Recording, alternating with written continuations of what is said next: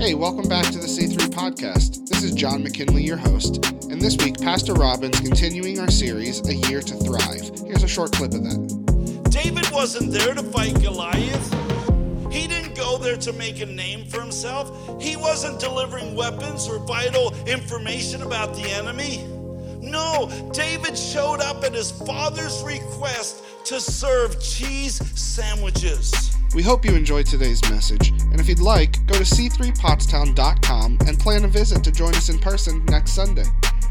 Just before I got to con- the conclusion of last week's message, I told you that uh, we're going to talk more today about fighting your Goliath. Goliath was described as a champion. He held the title. But you remember what David had? David had a testimony. So people who thrive usually have to face a giant or two as they're walking in their Christian walk. And if you've walked by faith very long, there comes a time when an intimidating, overbearing giant shows up, and it's often unexpectedly. We're told that Goliath was nine feet tall. Hey, that's no trivial detail. But you know something? Size and height matter when you're fighting battles of faith.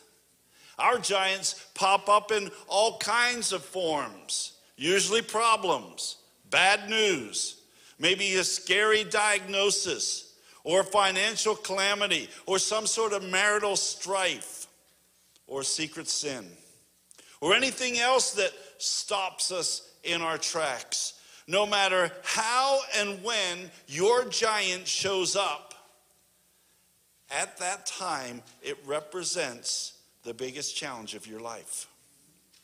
So, we're going to get right into your notes this morning. If you're following along with your notes, I'm starting them right now. The size of our giants matter.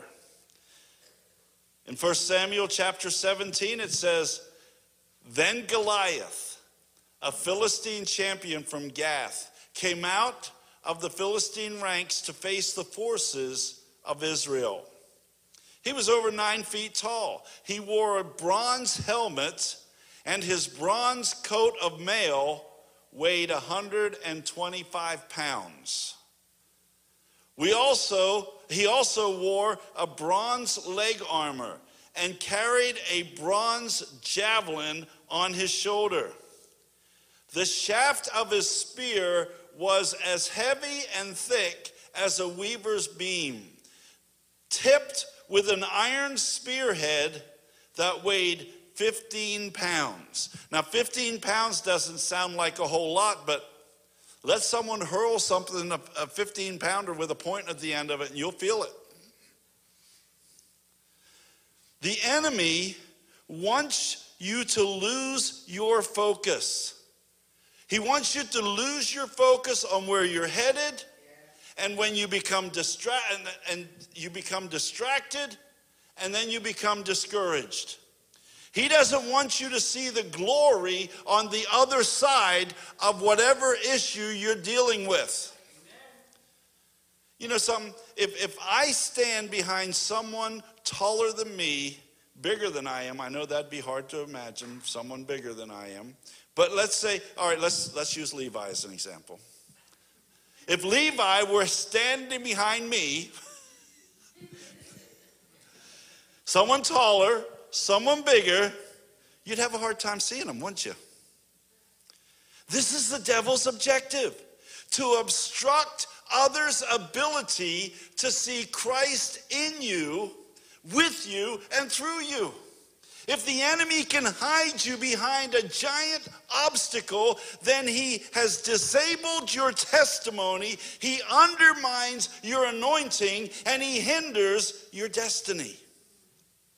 Not only that, the enemy also sends a giant to block your path so you temporarily are able to unsee what's ahead of you. I mean, think about one of the biggest problems, one of the biggest issues that you've ever faced, you have a hard time seeing beyond that. Well, he's aware of what's that of what is in front of you, and he knows that what's in front of you is much greater than what's behind you. Here's the thing. The size of your giant is proportional to the size of your blessing. Goliath was big, he was overbearing, intimidating. Yet David, I'm sorry, Goliath made David famous. He expanded David's testimony, and defeating Goliath made David a thriver. That's what we're talking about this year. Thriving in God. David became a, a thriver because he defeated his giant. Friends, if, if something stands uh, something big stands in your way, it's only because you're about to step into something amazing. Please understand that giants come to block. They come to view, they want to block your view, they want to obstruct your vision. But remember, the bigger the future God has for you, the bigger the giant the enemy will send in your way. God doesn't send those things in your way. He might allow them, but the enemy comes against you. So, no matter what you're facing or how uncertain or unequipped you may feel about the battlefield God is calling you, don't forget that big problems mean bigger promises. Big battles lead to bigger conquests. Big adversity means bigger accomplishment. And as you transform, uh, and as you transition from surviving to thriving, no matter how big, how overbearing, or how tall your giant may be, the power of the Holy Spirit in Jesus' name will help you as that giant falls.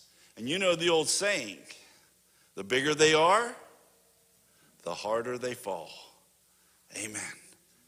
Amen. So rather than complaining and stressing and attempting to control the circumstances when a giant appears, thank God for what's about to happen. Hallelujah. Hallelujah. What's inside of you is greater than everything outside of you. Giants have the size, but you have the Spirit. Hallelujah. Well, I thought you'd like this next title, and point number two The Truth About Lies. Listen to what Jesus said, and it's recorded in John 8. The devil was a murderer from the beginning. He has always hated the truth because there's no truth in him. When he lies, it's consistent with his character, for he is a liar and the father of lies.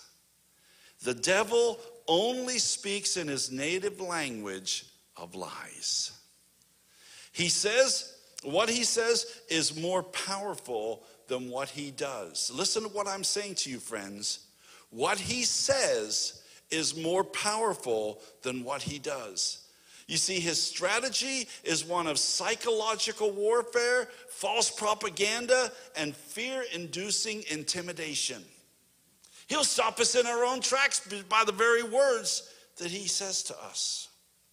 Unless you live by grace through faith and holiness, the enemy's words will demoralize and terrify you. One of his tactics is to distort the truth. He distorts the truth so much that he, he'll tweak it that it sounds ever so slightly true. And then you'll think, well, maybe he was right.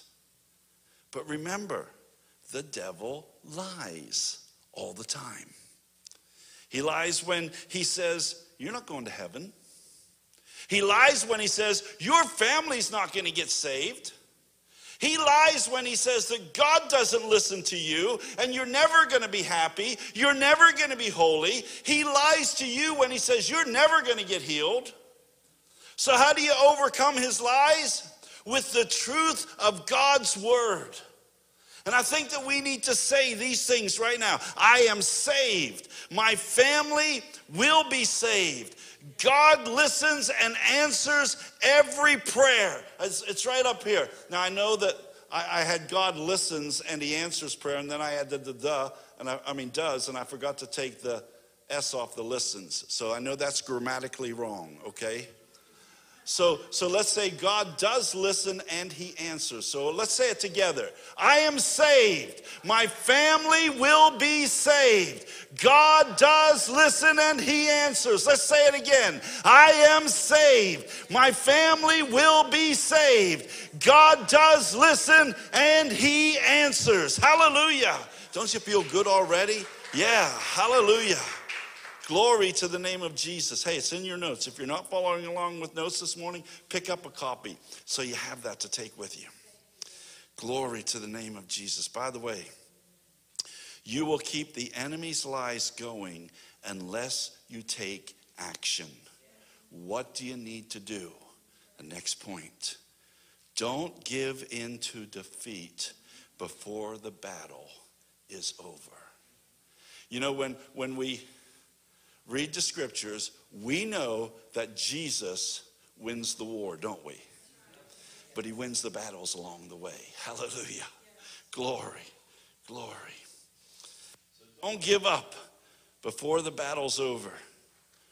You repeat the lie when you say that your child is an alcoholic or a drug, drug uh, uh, hooked on drugs or whatever. You repeat the lie when you agree that you're never going to make it. You repeat the lie when you say that you're never going to be free, you're never going to be happy, or you'll never be holy. God wants you to thrive so you will never bow down to the enemy's tactics of intimidation. Why? Because God has won and you are victorious in the name of Jesus. Hallelujah. Hallelujah. Thrivers dwell on the truth of God's word, closing any openings where the devil might have a foothold. Listen to what Paul told us in Philippians. He said, God gives you the gives us the strategy for keeping our minds focused on the truth. And now, dear brothers and sisters, one final thing. Fix your thoughts on what is true and honorable and right and pure and lovely and admirable. Think about things that are excellent and worthy of praise. Glory. Hallelujah. Thank you, Jesus. Next point. If you want to thrive, you'll love to, to serve. Serving means obeying God's Spirit. It means doing what God needs you to do at the moment and not when you're in the mood to or when you want to do it in front of someone so they see what you're doing. I remember one time I was helping Papwort, my neighbor across the street. He was my spiritual dad. I remember helping him. We were building a, a house together and got a phone call. Wanted to go, uh, they wanted us to go, or wanted him to go visit this person in the hospital. And we were in the middle of something, and he, he always went to work at 3 o'clock in the afternoon, so we would work on the house in the morning. And, and uh, we're working along, and all of a sudden I saw him just untie his, his um, pouch, his nail pouch. He says, We got to go to the hospital. I said, Really? He says, Yeah. He says, I was going to put it off until right before I went to work. He says, But God's dealing with me so much. He says, We need to do it right now. So we went to the hospital and we went to see the guy that they wanted us to go see. And, and uh, this guy didn't want to see us. He didn't want to. He didn't want to talk about the Lord. He didn't want anything to do with us. And you wondered, why in the world did was the Holy Spirit dealing with Pap Wirt?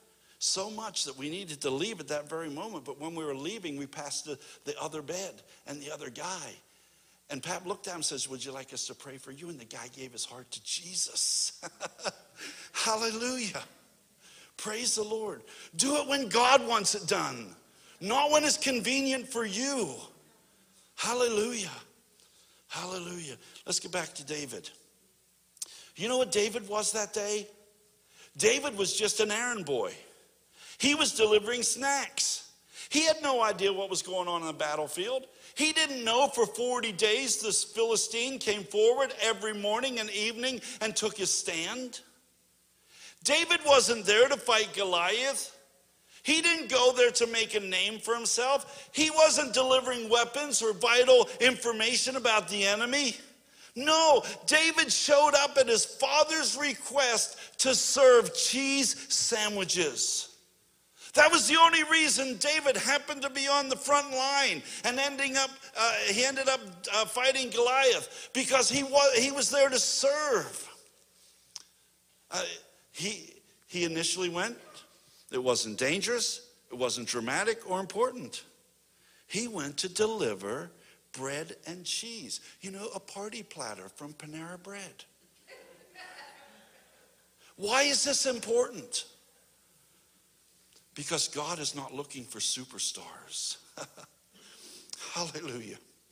He's not looking for people to seek the limelight. He's looking for a bunch of shepherds who are willing to serve cheese sandwiches.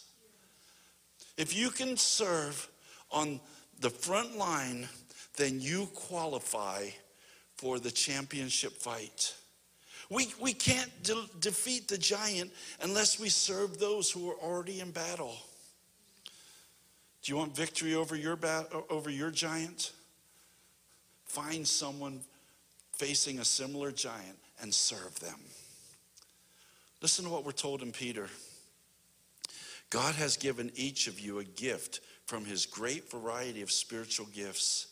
Use them well to serve one another. Friends, thrivers help others be survivors. Our last point this morning thrivers take care of the now before stepping into the next. Now, I'm going to tell something on my wife. She, God spoke to her about over a week ago about being anxious. And she's a very anxious person. And she'll say something to me, and I've said it a couple times now. I've said, Didn't God tell you not to be anxious? And I even told her this morning, I says, I think you're anxious about not being anxious. but the whole thing here is we've got to take care of the now before we move to the next. God will show you that honor your present responsibilities or show God that he you'll honor your present responsibilities. David didn't neglect his responsibilities as a shepherd before he left for the front line. Listen to what the scripture says. It says so David left the sheep with another shepherd and set out early the next morning with the gift as Jesse has directed him. He left the flock in the care of a shepherd, knowing that those sheep were his responsibility and he couldn't just abandon them. When you're facing your giant, show God that you will honor your present responsibilities before you embrace your next opportunities. Let's say you're, you're asking God for a new house. He's wanting to know what are you doing with the home you have right now? You want a new car for safety, safer, and more re- reliable transportation. But God wants to know how you have stewarded your vehicle that you already have. You're asking God for a new job, and He's looking at the quality of the work that you're doing in your old job.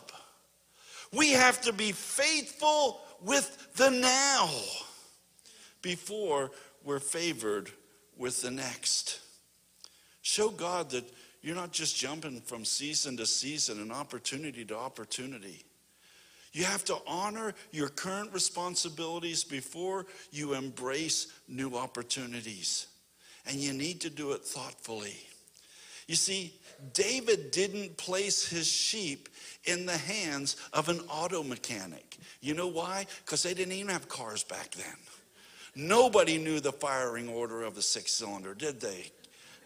No. He placed them in the hands of a shepherd. So don't forget to remember. Don't forget to remember, thrivers remember where they have been in order to remove obstacles to, to where they're going.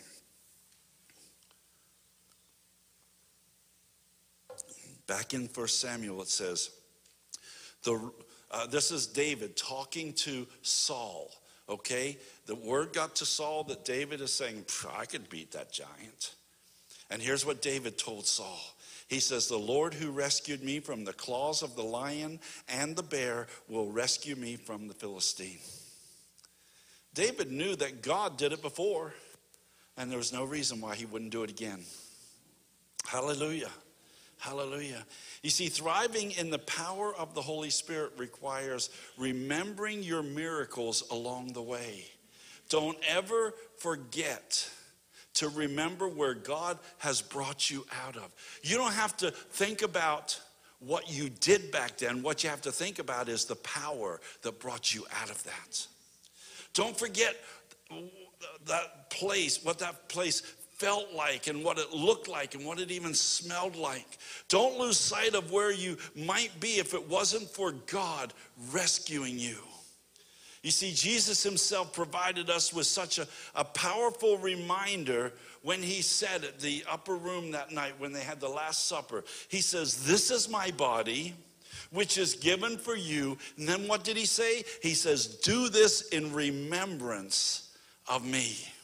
So, why do we remember what God took us when God took us uh, out of where we were before? Because it reminds us of the power and the strength, the hope and the faith, and the joy and the peace. It reminds us of the resources that are within our access right now. That's what David was saying. David says, Saul, I don't need your, your armor. I don't need any of this stuff. I, it's not even proven for me. What I need is what God gave me before and he went and got five smooth stones. Now, he wasn't concerned about missing Goliath, okay? He was more concerned about his four other brothers. I don't know if that's true or not. but anyhow, the same God that blessed Abraham is ready to bless you. The same God that made Joseph's dream a reality is ready to make yours come true. The same God that placed his DNA on the blind man is ready to open your eyes to his glory. The same God uh, that filled the upper room with the Holy Spirit is ready to fill your life with the same Spirit that raised Jesus from the dead. Why? Because he did it before and he will do it again. So get ready to defeat your enemy. Get ready to defeat that. Uh, the enemy of your God ordained destiny and purpose. Get ready to experience the greatest breakthrough and step into the season of the fulfillment and favor of God. Why? Because God knows how to help you and He knows what must be done. And you have His uh, source of miraculous power inside of you, which is the same faith that fueled David's impossible victory over that nine foot giant. Hallelujah. You have everything you need to thrive. So, you have mountains that um, need moving. You have the faith that moves mountains and a shout that brings down walls. You have a joy that can't be explained and a peace that passes all understanding. You have a grace that's all sufficient for anything that you need with an anointing that destroys the enemy's yoke. You have a gift that can't be revoked and a destiny that can't be stopped. You have a purpose that will be fulfilled, a love that expels all fear, and mercies that are new every morning. You have the strength of the Father, the grace of the Son, and the anointing of the Holy Spirit. Worship Him this morning. Worship Him this morning. Glory to your wonderful name. Hallelujah. Are you ready to thrive? Thanks for tuning in to this week's podcast. If you'd like to partner with us financially to spread the gospel further, please go to c3outlet.com slash give. Have a great week.